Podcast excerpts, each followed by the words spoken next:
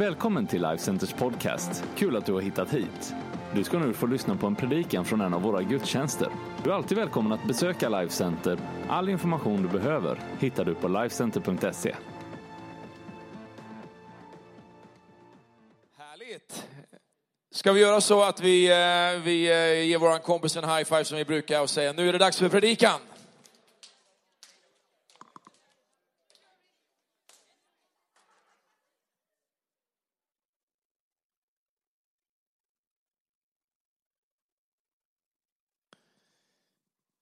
Mitt tema idag är under press. Under press. Passar ju bra med att eh, Tapio har pressat eh, oliver nu tre gånger. Under press. Jag känner som att kyrkan har kantrat lite från mitten bort åt det här hållet. Vad- är det med sitting idag? Alltså det, det, är bättre, det är bättre på den här sidan helt klart. Jag känner som att det här är den starka sidan idag. De som är lite, lite extra frälsta. Va? Det brukar vara de som sitter i mitten och sätter sig långt fram. Men jag tror att det kommer att lyckas bra för er också idag om ni, ni lyssnar på vad jag säger. Det gick inte så bra för Manchester United där förra gången. Jag har för mig att de spelar mot ett väldigt härligt lag som heter Arsenal. Det, det, det, det, det, det är sorgligt, men du vet. Det gäller att hänga i. Va? Uthållighet är vad ni behöver för att göra Guds vilja och få vad han har lovat. Så även om man håller på ett dåligt lag, eh, eller mindre bra menar jag, så, så bryter det igenom till seger till sist. Jag har några kompisar i kyrkan, vi brukar alltid tala lite sådana här härliga, härliga saker som sport och, och intressen. Och, liksom, det är en stor del av livet. Och press är viktigt också när det gäller att, att, att erövra saker som är spännande. Va? Tänk dig liksom idrott utan något pressmoment. Va? Som en femmil eller en, eh, ett skidskytte eller en, eh, en handbollsmatch, en handbollsfinal i OS. Va? Där det liksom inte finns någon spänning. Va? Det är jättetråkigt. Press är bra och press är härligt. Och press kan vara väldigt besvärligt. Det finns hälsosam press och det finns ohälsosam press. Och eh, jag tänkte tala någonting omkring det här idag. Ska vi be tillsammans till att börja med? Jesus, jag tackar dig för att du vill lysa på ditt ord genom din ande, Herre. Eh, lär oss, eh, hjälp oss, Herre. Ge oss verktyg som vi kan använda och applicera på våra liv. Gör våran måndag starkare och bättre, Herre, när vi, när vi eh, lyssnar på ditt ord, Herre, när vi tar det till oss och när vi praktiserar det.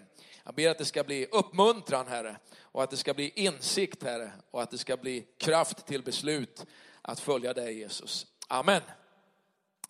Vi ska gå till Jakobs brev, Nya Testamentet, långt bak. Eh, ett, ett, ett väldigt intressant brev som talar om många olika saker. Vi ska läsa några verser där tillsammans. Tio verser. Vi börjar i eh, vers nummer 2, Där står det så här. Räkna det som den största glädje, mina bröder, när ni råkar ut för alla slags prövningar. Jag bara stannar där och gör en liten konstpaus.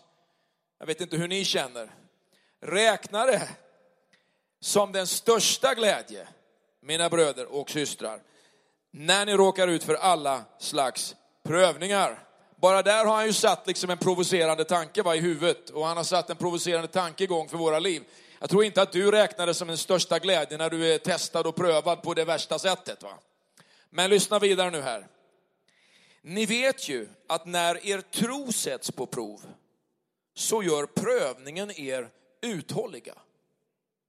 Men låt er uthållighet visa sig i fullbordad gärning så att ni är fullkomliga och hela utan brist i något avseende. Om någon av er brister i visdom så ska han be till Gud som ger åt alla villigt och utan förebråelser och han ska få den. Men han ska be i tro utan att tvivla. Ty den som tvivlar liknar havets våg och piskas av vinden. En sån människa ska inte tänka att hon får något av Herren, splittrad som hon är och ostadig på alla sina vägar. En ringa broder ska berömma sig av sin höghet och en rik av sin ringhet. Han kommer ju att vissna bort som blommorna i gräset. Solen går upp med sin brännande hetta och sveder gräset så att dess blommor faller av och dess skönhet förgår. Så ska också den rike vissna bort mitt i sin strävan. Salig är den som håller ut i prövningen, ty när han har bestått sitt prov ska han få livets krona som Gud har lovat dem som älskar honom. Ingen som frestas ska säga, det är Gud som frestar mig. Ty Gud frestas inte av det onda och frestar inte heller någon. Och jag tror att vi stannar där.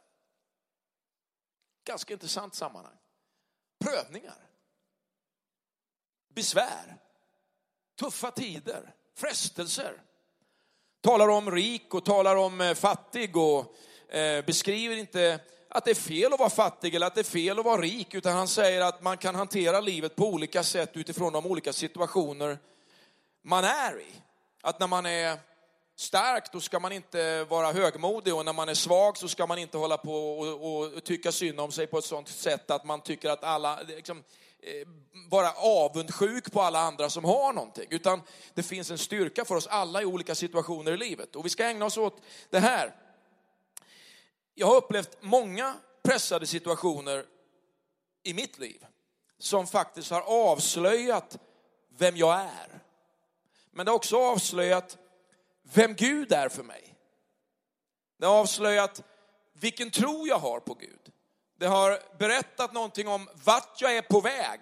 Det har berättat vad sätter jag min tillit eller vad litar jag på i mitt liv? Vad är det som skakar mig och vad är det som gör mig stark på riktigt då? En del längtar efter ett liv utan press och det har smugit sig in på grund av att vi har så många som kanske också kämpat i vår tid lite extraordinärt. Vi har en tid där många upplever press och vi har ett, ett, ett, ett, eh, ett ökat liksom medvetande om det som vi kallar för psykisk hälsa och psykisk ohälsa. Och vi har ju eh, berört det här i början av vårat, eh, eh våran termin här i kyrkan. Och, eh, det finns en felaktig uppfattning om att det finns ett liv utan press. Det finns inget liv utan press. Det finns definitivt inte ett kristet liv utan press. Därför att vi har en fiende som gör allt han kan för att sabotera våra liv. Han är inte ett dugg intresserad att du ska leva ett liv utan press. Han är intresserad av att ditt liv ska fördärvas, ska förstöras, ska brytas ner, ska misslyckas, att du ska tappa sugen. Det är hans intresse. Han gör allt, säger Guds ord, för att slakta, stjäla och förgöra. Men vi har en Gud som använder pressen i motsatt riktning för att göra dig starkare, tryggare, lita mer på honom, övervinna, växa så att du blir också en person som Gud kan bygga någonting på. Två olika saker. Eh, när jag ser på vår bönevägg här ute i kyrkan, vi har en, en stor tavla här ute som vi eh, eh häftar upp olika böneämnen som vi har för det här året. Då. Det är en mängd olika böner. jag tittar på dem där och jag ber för dem där varenda vecka och många gånger i veckan så går jag förbi den där och lägger min hand på den och ber för dig, jag ber för din situation och jag ser på de här bönekorten som, står, eh, som hänger där, som är ifyllda, att människor ber efter genombrott i sina liv. Man ber om genombrott i sin ekonomi, i relationer, i helande. Man längtar efter under när det gäller jobb, när det gäller utbildning. Man ber för sina barns framtid. Man, man längtar efter att få se verkliga mirakel. Och jag ber för det där och jag tror att Gud kommer med mirakel, att Gud kommer att använda situationer för genombrott i människors liv. Och jag älskar det där. Men det finns alltså både hälsosam och ohälsosam press. Ohälsosamma pressen skulle väl kunna vara situationer där man känner att man har ingen förmåga att överhuvudtaget påverka sin situation. Va? Att det finns liksom förväntningar på mig som jag inte kan leva upp till, men jag kan inte heller göra någonting åt dem, utan man är fångad eller fast i en situation. Och jag tror att det är till viss del sant, men jag tror också att det är en myt när man har fastnat i en nedåtgående spiral i det där hålet där man fortsätter att skyffla och skyffla och kommer djupare och djupare. Men Gud, han vill hjälpa dig med sin förmåga där din förmåga har tagit slut. Eller där du inte ser en utväg, där vill du komma Gud komma och hjälpa dig med en utväg. Och det finns mycket härlig hjälp att få och mycket bra hjälp att få och använd det. Sök den hjälp du kan få. Liksom, vi behöver alla människor som stöttar oss och talar in i våra liv. Och vi har säkerligen ett 20-tal olika organisationer som vi har eh, hänvisat till för dig som behöver hjälp. Vi tycker om det och vi tycker att det är jättebra. Men som jag sa innan, det finns ett spänningsmoment också i livet som du inte vill vara utan. Det finns något fantastiskt i ditt liv när du har, när du har liksom pluggat klart och du får gå upp på den där scenen och hämta det där diplomet, liksom, väl gjort. va. Det finns något fantastiskt när du går i mål på det där Vasaloppet och har kört de där liksom, långa milen. Va? Med dålig valla och verkande muskler. Så bara, jag gjorde det. va. Inte för att bara bevisa för alla i hela världen hur duktig och ditt Instagramfoto och allt det här, utan för dig själv. Va? Att det går att vara hälsosam och liksom göra någonting och komma i mål i livet. Som stretchar dig, som gör liksom att du lär dig att faktiskt du kan mer än vad du tror att du kan. Det är liksom ett moment som är superviktigt och som är oerhört positivt. Att få bygga klart sitt stora livsprojekt. Va? Sätta sista listen och, och liksom, jajamän, jag kom i mål. Va? Det är någonting härligt med det. Någonting bra, eller det där barnet ni får som ni har längtat efter så mycket, eller den där bröllopsdagen liksom du har drömt om i ditt liv. Jag får stå där en dag. All press, all längtan, all oro, allt det där. Att få komma i mål på något sätt med livet. Då. Kanske för någon ett medborgarskap i Sverige, liksom därför att man har kämpat över att få bli svensk, att stanna här, vad det nu är att vara svensk då, i, i våran tid. Men att få vara här. Med det här sagt skulle jag säga också så här, underskatta inte det pris som andra människor har betalt för att du ska sitta här idag. Underskatta inte det pris som tidigare generationer har betalat för att vi ska få leva i ett fritt Sverige. Underskatta inte det pris människor har betalt på knä och i offer och i satsningar av sitt liv för att du ska kunna sitta på en stol här i kyrkan. Underskatta inte det pris dina föräldrar har betalt för att du ska kunna gå i skolan, växa upp, få din cykel. Det kanske är dags att ge både mamma och pappa och någon ledare ett break liksom för det liv som du fick. Va? För de människor som gick före dig, det de fick, kanske tycker du inte lika i allt, men det innebär inte att du ska disrespect, va? utan du ska respektera det. Du ska till och med respektera dina föräldrar. Även om de inte är bra föräldrar, säger Bibeln. Och det är ju också väldigt intressant när man tänker på det här. Hedra din fader och din moder. Det första löftet som ges i tio Guds bud på det är att du må leva länge i det land som Gud har lovat dig. Det har alltså inte med hur någon är, utan det har med attityden till livet. Det har med attityden till Gud. Att Gud faktiskt är större och han är starkare än dina besvikelser och det som är till och med föräldrars bristfällighet. Och det här är någonting som jag skulle vilja hjälpa dig med idag, därför att det finns en kraft för dig som kan hjälpa dig att utvecklas i livet med den press som du möter, med hårt arbete, med segrar och allt det här. Grundläggande sanningar. I min bibel finns det en härlig story i en av gamla testamentets profetböcker som heter Daniels bok. I Daniels bok så beskriver man det folk som har förts i fångenskap till Babylon. Och i Babylon eh, så, så det är alltså mer än bara en låt ifrån någon gammal melodifestival och hela det här. Jag brukar alltid sjunga den när jag vaknar liksom till liv i, i det här med att predika om Daniels bok. Va? By the rivers of Babylon. Hur många kommer ihåg den här sången egentligen här i By the rivers of Babylon. Så kör man den helst lite på någon sån här Jamaica-variant va? med baktakt och så blir man lite salig sådär över minnenas kavalkad. Men alltså i Babylon, där fanns det en härskare som hette Nebukadnessar. Och i Nebukadnessars rike så reser man en guldstaty, en gud, som alla tvingas att tillbe. Och naturligtvis är det så här att det här israelitiska folket, folket som är bortförda i fångenskap till Babylon som slavar eller som, som arbetare skulle jag säga, egentligen kanske bättre ord, arbetskraft. Va? De, eh, de har ju sin Gud. Och särskilt i den skaran så finns det ett gäng som inte böjer sig. Det finns en som heter Daniel som boken har fått sitt namn efter, men det finns bland annat tre andra killar som heter Sadrak, Mesak och Abednego. Det är därför jag älskar ordet Shadrach. Shadrach, Meshach and Abednego. That's the guys. Det är riktiga grabbar. Det är grabbar med eh, hår på bröstet och eh, eh, eh väl, eh, välpolerade ansikten, höll på att säga. Vegetarianer, flera av dem. Eh, det är ett ganska intressant ämne, eh, men vi tar inte det idag. Men i alla fall, grejen är den här, att de böjer sig inte när alla andra ska böja sig för att tillbringa guden. Vilket gör att det finns naturligtvis ett gäng då som tittar på dem, de gör inte det här de går och skvallrar. Och så kommer liksom orden, om ni inte böjer er så kommer vi att kasta er i en brinnande ugn och elda upp er. Och då säger Bibeln så fantastiskt här i Daniels bok att eh, de svarar kungen på ett härligt sätt. Det står i Daniels tredje kapitel och eh, i vers 15 och framåt där så står det så här, eller vers 16. Då svarade Shadrach, Meshach och Abednego, Sadrak, Mesak och Abednego, kungen. O Nebukadnessar, vi behöver inte ens svara er på det här. Kungen har sagt så här, vem kan rädda er? Säger han. Men då svarar de, vi behöver inte ens svara er på det här, säger de.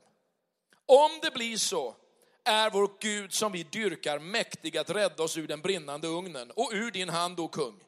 Men om inte så ska du veta att vi ändå inte, att vi ändå inte, alltså vi tror att Gud ska rädda oss, men om han ändå inte gör det så kommer vi ändå inte att böja oss för dig. Alltså det är en sån här underbar frimodighet va, som gör liksom att man känner att den där gudomliga kaxigheten, det finns en gudomlig kaxighet. Va?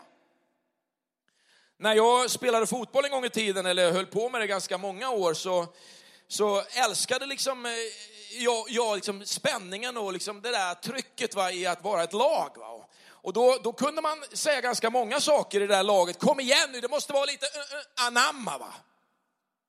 Och så så slutade vi liksom lira eh, vanlig seriefotboll, jag och några av mina frälsta kompisar i kyrkan. Och så startade vi ett korplag i kyrkan istället som, som var helt fantastiskt. Vi vann alla serier, sju serier, vann elva man och sen bara la vi av för jag hade vunnit allt. Va? Och, och, och, och, då hade vi liksom ett uttryck va? och det var alltså, det måste vara lite Jesus anamma va? i det där laget. Och naturligtvis visste vi vad de andra tänkte, va? men vi liksom drog ju mot vårat håll. Va? Lite, liksom, det måste vara lite Jesus-tag va? i det här laget. De var jättegamla flera av de här spelarna, de var säkert 26 år eller något sånt där. 25 och några av oss, vi var ju 17 då. Och, vet, alla de här gamlingarna, 26-åringarna, var jättegamla var de alltså. Man var ju livrädd för 26-åringar när man var 17. Särskilt tjejerna va, som var 26 och 25. Va? De var ju livsfarliga. Va? Lite erfarna kvinnor sådär. Och de blängde på en ibland och tittade på en och man kände sig som en liten sparv va? i någon, någon, någon, någon, någon, ja, någon hink eller något nät någonstans. Men men det där laget formades va? på ett härligt sätt, liksom att vi stod upp för våran tro och så spelade vi laget och ibland vet när man fick lite stryk där så fick man liksom bita sig i tungan därför att man ville ju gärna ge tillbaka. Va? Men de här killarna har en hälsosam kaxighet. En hälsosam Jesus-kaxighet. Va? Som inte är liksom smällen tillbaka utan det vi har i Gud, va? det är starkare. Va? Det är starkare när vi hamnar under press än att bara vika ner sig och bli som alla andra. Va? Och så står det vidare i texten där att de kastas i ugnen och, och den som kollar läget, va? han säger så här, kungen säger så här att jag, jag, jag ser inte bara tre män utan jag ser fyra män plötsligt i ugnen. Inte bara Sarak, Mesog och Abednego utan en fjärde person som ser ut, står det, som en gudason, står det. Jag har alltid trott att det är som Jesus i gamla testamentet, för Jesus han dyker upp i lite olika gestalter i gamla testamentet. Va? Och att Jesus är där med dem. Så står det liksom när de släpps ut där att elden inte hade någon makt över deras kroppar, att deras huvudhår inte hade svets, att deras kläder inte skadats och man kunde inte ens känna, står i texten, att det luktade bränt. Så länge jag har varit nära en eld så vet jag ju att man kommer hem och luktar, luktar rök. Va? Det luktar liksom lite bränt. Det finns ganska många människor som kommer till kyrkan och man känner att det luktar lite bränt. va? Ja, men man har varit i elden eller nära elden. va? Det finns liksom inte, det är en omöjlighet på något sätt att inte liksom bli bränd av livet. Men, men här va, så verkar det som att trots svårigheten så låter Gud dem gå igenom den utan att de ens är brända. Va? Det luktar inte ens omkring deras liv. Det är någonting Gud vill utmana dig till uppmuntra dig till att du kan gå igenom saker i elden, men du kan komma ur det utan att ens lukta bränt. Va? Kom igen, vilken uppmuntran till oss allihopa. Va? Vilken uppmuntran till dig liksom att gå igenom livet. Va? Och du behöver inte sluta genom att du liksom luktar bränt. Va?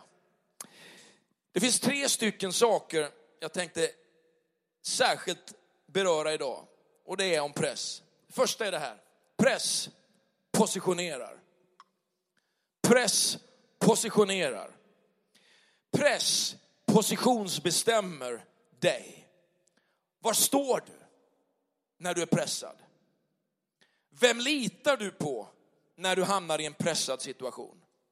Pressen avslöjar också, vart är du egentligen på väg? Är du på väg åt det här hållet eller är du liksom som i barnsången? va? En slang kan hit, en slang kan dit, en slang kan ner i diket. va? Eller hur? En del människor är så under press. Press från det hållet, ja men då slinker vi hitåt. Va? Press från det hållet, då slinker vi hitåt. Press uppifrån, då slinker vi neråt. Va? Men Bibeln vill hjälpa dig att förstå att pressen positionerar dig för ett genombrott. Pressen positionerar dig avseende din övertygelse. Vad tror du egentligen? I psalm 1 så står det, allt han gör lyckas väl. Det är ju lätt att tala om saker, men det är inte förrän den stund som du sätter din hand till någonting som pressen kommer. Men inte heller förrän du sätter din hand till någonting som Gud kan välsigna det du gör. Du kan ha världens bästa affärsidé. Du kan ha världens bästa idé om det där huset du drömmer om eller lägenheten du vill köpa. Eller den där tjejen du, du, du, du tycker om på lite distans. Men inte förrän du tar ett steg i tro Ska vi gå ut på en middag eller ska vi lägga ett bud på det här huset? Ska vi, ska vi våga tro på ett genombrott här? Eller ska jag be om förlåtelse? Ska jag ringa mamma och säga I'm sorry?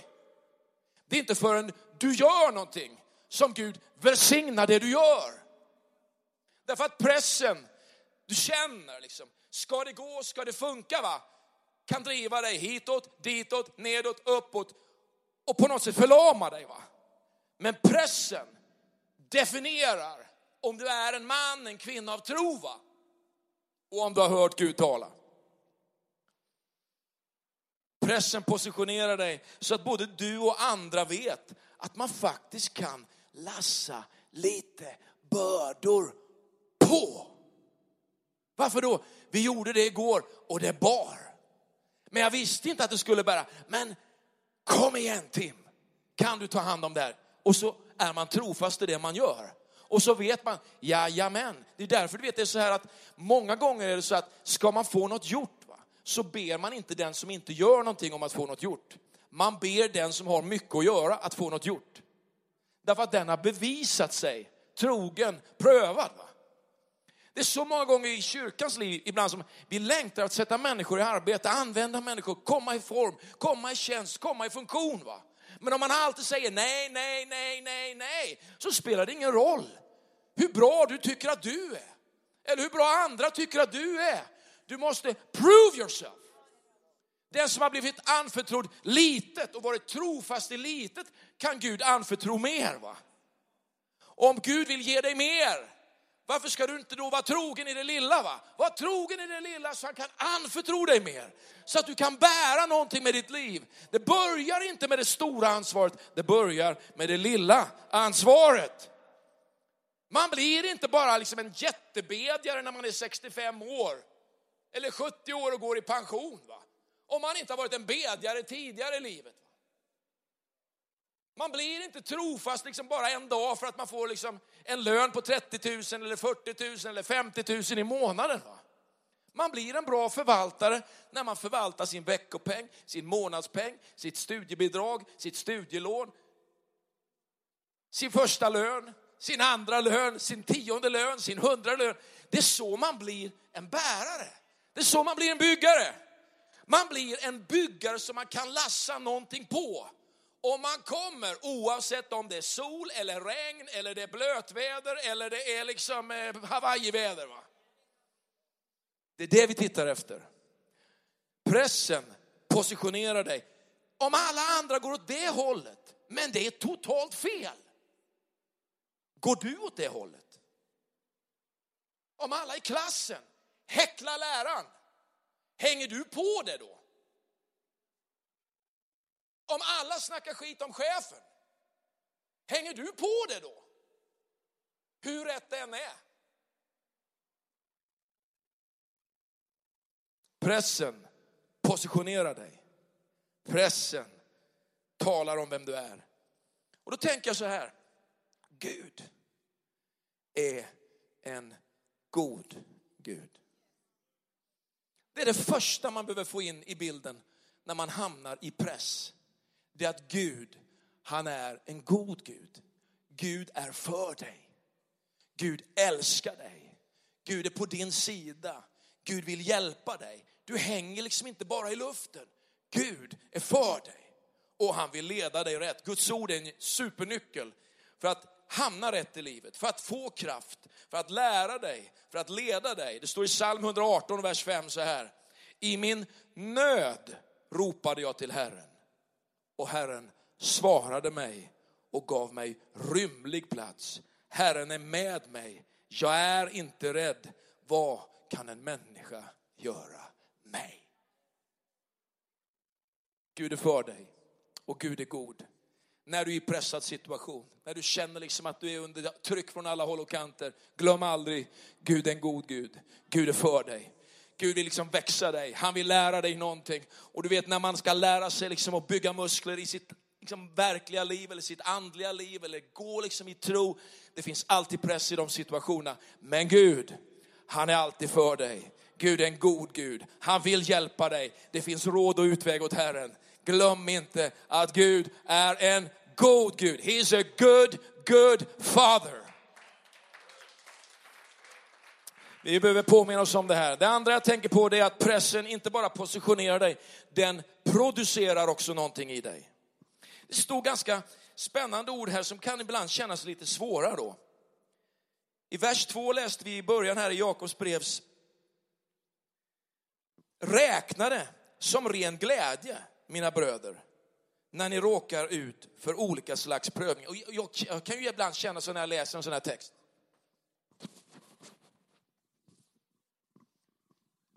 Nu känner jag ju att det, man må nästan liksom göra sig redo för någonting. Va?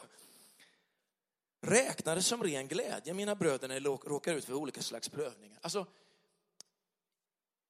det är lite svårt va? Jag vet inte hur du har det.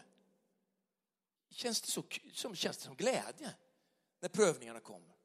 Men ändå så, så, så drivs vi hit. va? För, för det, det, det, det, det talar någonting om ett inre liv med Gud. va? Jag brukar ibland känna så här när det blir press. Om jag har bett för någonting och jag, jag söker någonting i mitt liv, i min familjs liv, för oss som kyrka och så, så kommer det tryck va, och ökar. Va? Då brukar jag känna ibland så här, jajamän, jajamän, nu blir vi farliga. Darkwing Duck. Alltså, man, man känner så att, ja, nu är det på riktigt va. Men man får inte missta det i en annan situation som typ om jag gör något korkat va. Så blir det farligt också ibland. Att ju mer korkad jag är desto mer har jag med Gud att göra. Det säger ju inte Bibeln. Så att det gäller ju att hitta liksom ett rätt insteg i en situation. Va? Jag kan hamna i en press, jag kan hamna i en prövning på grund av min dåliga visdom. Va? Alltså att jag, är, jag fattar dåliga beslut, jag, jag placerar mig i en situation som inte är hälsosam för mig. Då, då ska jag ju inte förandliga den situationen och säga, men du vet, det, det är Gud i det här. Va? Gör åt dig alla dina pengar på ett dåligt projekt. Liksom. För att Gud kan ju komma. Va? Alltså, det, nu är det, nu är det liksom pressat här, det, det måste vara Gud. Det är ju inte samma sak som att man har sökt Gud, bett till honom, sökt visdom från andra goda rådgivare och hamnar i press. Va? Det är två helt olika situationer. Bibeln säger att visheten bygger huset. Wisdom builds the house. Det står i Saltaren. Gud vill hjälpa dig, han vill lära dig. Press hjälper dig att hitta liksom, substansen i din situation. Det står i texten här att press hjälper att hitta glädje i rätt saker. Det står räkna det som glädje när ni råkar ut för olika slags prövningar. Alltså vilken typ av prövning? Ja, det som står emot Guds rike i dig. Va? Det som står emot Guds vilja i dig. Det som står emot det som är hans vilja att ditt liv ska lyckas, att du ska ha framgång i det du företar dig, det som handlar om att avancera hans rike, att stå för goda värderingar, att stå för det som är hans ord. Det står i texten här att pressen är nödvändigt för att din tro ska bli starkare. Vet, utan en tro som håller för trycket så kan du inte bli uthållig. Pressen ska göra din tro starkare. Därför att pressen ska aktivera din tro på Gud. Är ni med mig här nu? Bandet står här. Här är jag. Pressen ska aktivera din tro och göra din tro starkare på Gud. Det står i texten här att, att pressen kommer att lära dig uthållighet. För utan uthålligheten så kan du inte fullända det Gud har kallat dig att göra med ditt liv. Det står att pressen är ett verktyg att föra dig till fulländad gärning, står det. Pressen driver dig också till att bli en bedjare. Om jag inte har visdom så ska han be till Gud som generöst ger. Utan att förebrå dig, utan att komma till dig och säga, vad var det jag sa? Nu är du här i den här situationen. Ja, men jag behöver hjälp och visdom nu. Ja, men då, ska inte Gud säga, då kommer inte Gud säga så här, ja, ja, ja, men förra gången så ville du inte ha min hjälp. Men nu vill du ha min hjälp, nu, nu, nu får det vara. Nej, Gud ger den till dig när du söker den hos honom utan att förebrå dig. Pressen, den producerar någonting i dig. Egenskaper som hjälper dig att utvecklas som en lärjunge. Vet, en del fastnar i självömkan och mörker. Du behöver aktivera din tro och tala om seger och genombrott. Min avslutande punkt är den här. Pressen predikar också för dig. Pressen positionerar, producerar och predikar. Vad menar jag då? Det står här i texten att en ringa broder, en som är ska säga, en person som inte har så mycket att berömma omkring sitt eget liv. Han ska inte stanna i en situation där han säger så här, jag är ingenting. Eller titta på de där, de har så mycket och vara avundsjuk på dem som har mycket. Utan en ringa broder. Någon som man skulle kunna säga är på ett sätt inte så bekräftad ska berömma sig av att Jesus, han kan göra vad som helst med vem som helst. Är du svag, är du i en pressad situation, är du nere så ska du lyfta upp att i Gud förmår jag. Hos Jesus finns det kraft, frälsningen i honom. Kanske har du gått igenom en svag säsong i ditt liv, kanske är du med om olika saker runt omkring dig. Bara lyft upp namnet Jesus. Han är för dig. En ringa broder ska berömma sig av sin höghet, det vill säga allt det jag har i Jesus. Men så stod det också att den som är rik, han ska inte liksom bli högmodig, utan han ska berömma sig av sin ringhet, ödmjuka sig, för han vet att allting är givet av Gud. Det som är starkt idag, det kan vissna bort imorgon och det som består är den som har sin styrka i Gud. Min fråga när det gäller att pressen predikar, det är den här. Smittar din tro, smittar ditt liv andra människor när du möter utmaningar? När du möter utmaningar, är du som Sadrak, Mesak och Abednego som säger, vi tror på Gud oavsett om det går åt det hållet eller åt det hållet så står vi här. Det står i Jakobs brev så här i den tolfte versen och tredje kapitlet. Salig är den som håller ut i prövningen. För när han har bestått provet skall han få livets krona. Som Gud har lovat åt alla dem som älskar honom. I första Korinthierbrevet står det så här i kapitel 10, vers 13. Ingen annan frestelse har drabbat er än vad människor möter. Vad människor möter. Och Gud är trofast. Han ska inte fresta er över er förmåga. Men när frestelsen kommer ska han också ge en utväg, står det. När prövningen kommer ska han ge en utväg. Jesaja 48, I have refined you. Jag har prövat dig, jag har luttrat dig, inte som silver. But I've tried you in the afflictions. Jag har prövat dig i prövningen. Där har jag renat dig i prövningen, säger han. Och Jesus han säger i Johannes 16, detta har jag sagt till er, i världen får ni lida, men var frimodiga. Jag har övervunnit världen. I have overcome the world. Ska vi ställa oss upp allesammans? Min vän, Låt den test du går igenom, låt den prövning, den press du går igenom, inte bli det som får dig att gå ner, utan sätt din blick på Jesus. Kommer ni ihåg Hebreerbrevet 12 kapitel, vi har läst det i början på året. Ha blicken fäst på Jesus, annars tappar ni modet och ger upp. Blicka på Jesus i dina situationer, han vill hjälpa dig att bli stark med honom. Ska vi be tillsammans? Jesus, jag ber för varje person som står här just nu. Jag ber för varje situation som är representerad i det här rummet just nu.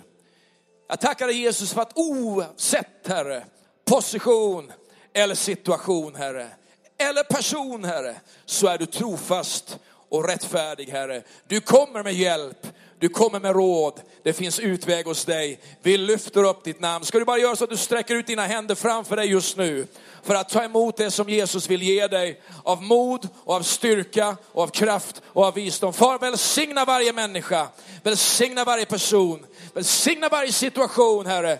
Kom med din visdom, kom med din läkedom, kom med din hälsa, kom med mirakel, kom med genombrott i Jesu namn vi ber.